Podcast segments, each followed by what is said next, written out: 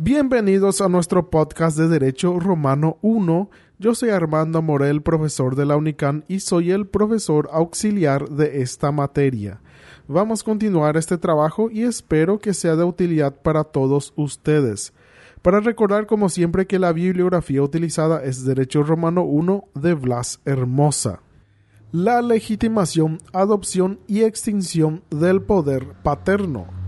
La legitimación los hijos procreados de justas nupcias formaban parte de la familia del padre y estaban sometidos a su potestad.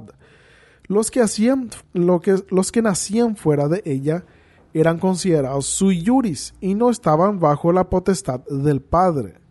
Estos eran principalmente los nacidos de concubinatos, pero la ley creó una serie de mecanismos para que eventualmente un hijo natural pueda convertirse en legítimo. Esto era la legitimación. La legitimación producía el efecto de transformar radicalmente la condición del hijo de sui juris pasaba a ser aliena juris. Formas de legitimar. Las formas legales fueron eh, la subsiguiente al matrimonio, la rescriptio imperial y la oblación a la curia. El primero nos habla de que una pareja en concubinato que tiene hijos naturales puede casarse en justas nupcias y así legitimar sus hijos. Esto ayudó a fomentar las uniones legítimas y equiparar hijos naturales con legítimos. Otra manera era por rescripto imperial. Puede ocurrir el caso que fuera imposible al padre usar el primer modo de legitimar, ya sea por muerte, ausencia, indignidad, etc., entonces el hijo podía recurrir al príncipe para que éste le convierta en legítimo. Podía solicitar el hijo después de la muerte del padre si éste ha dejado manifestado en testamento ese deseo la oblación a la curia llegó el tiempo en que ser de curión era un trabajo público gravoso y nadie por voluntad propia deseaba ejercerlo. Se estableció entonces que todo hijo natural que, de, que fuera de curión o en el caso de la mujer se casara, se casara con un decurión sería declarado hijo legítimo. Adopción una persona extraña podía entrar en una familia por medio de un acto receptivo del pater. Varios fueron los motivos para que Roma aceptara esta práctica. Una fue la religiosa, ya que deseaba, eh, deseaban preservar el culto familiar.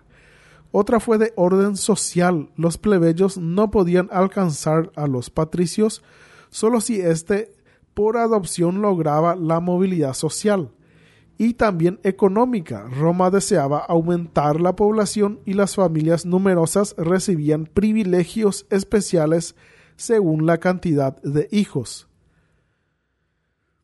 Clases de adopción. Las dos principales fueron la arrogatio y la datio in adoptium.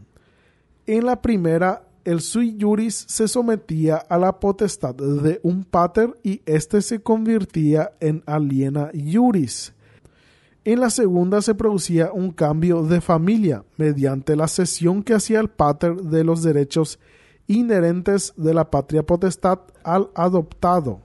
La arrogación. Este implicaba la absorción de una familia por otra.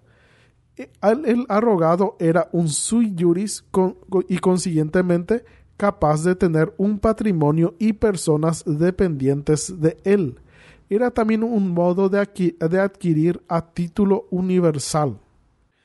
La adaptio in adoptium. En esta forma de adopción se producía una mutación de familia toda vez que el adoptado se desligaba enteramente de su familia originaria y se unía en todo cuanto hacía relación al régimen familiar.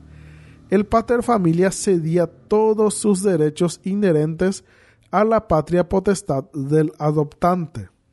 Requisitos esenciales de la adopción. En la adopción se exigió que el, adoptante fuera sui juris y varón. La diferencia de edad, el adoptante debía tener 18 años más que el adoptado y la aptitud física para poder procrear. Modo de extinción del poder paterno. La patria potestad podía extinguirse de diversos modos. Por la muerte del pater o del hijo, la pérdida de la ciudadanía o libertad con la capitis diminutio máxima o media.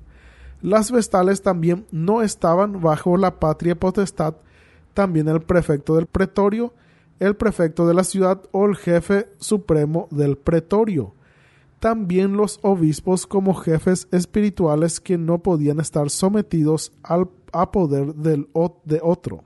La emancipación. La emancipación era un acto por el cual el pater, por su propia voluntad, liberaba al hijo de la patria potestad con arreglo a un complicado procedimiento.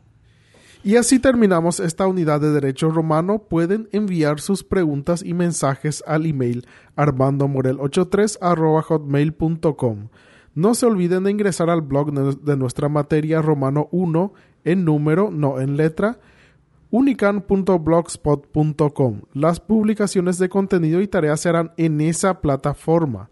Muchas gracias por escucharme. Ya nos veremos en cualquier momento. Hasta pronto.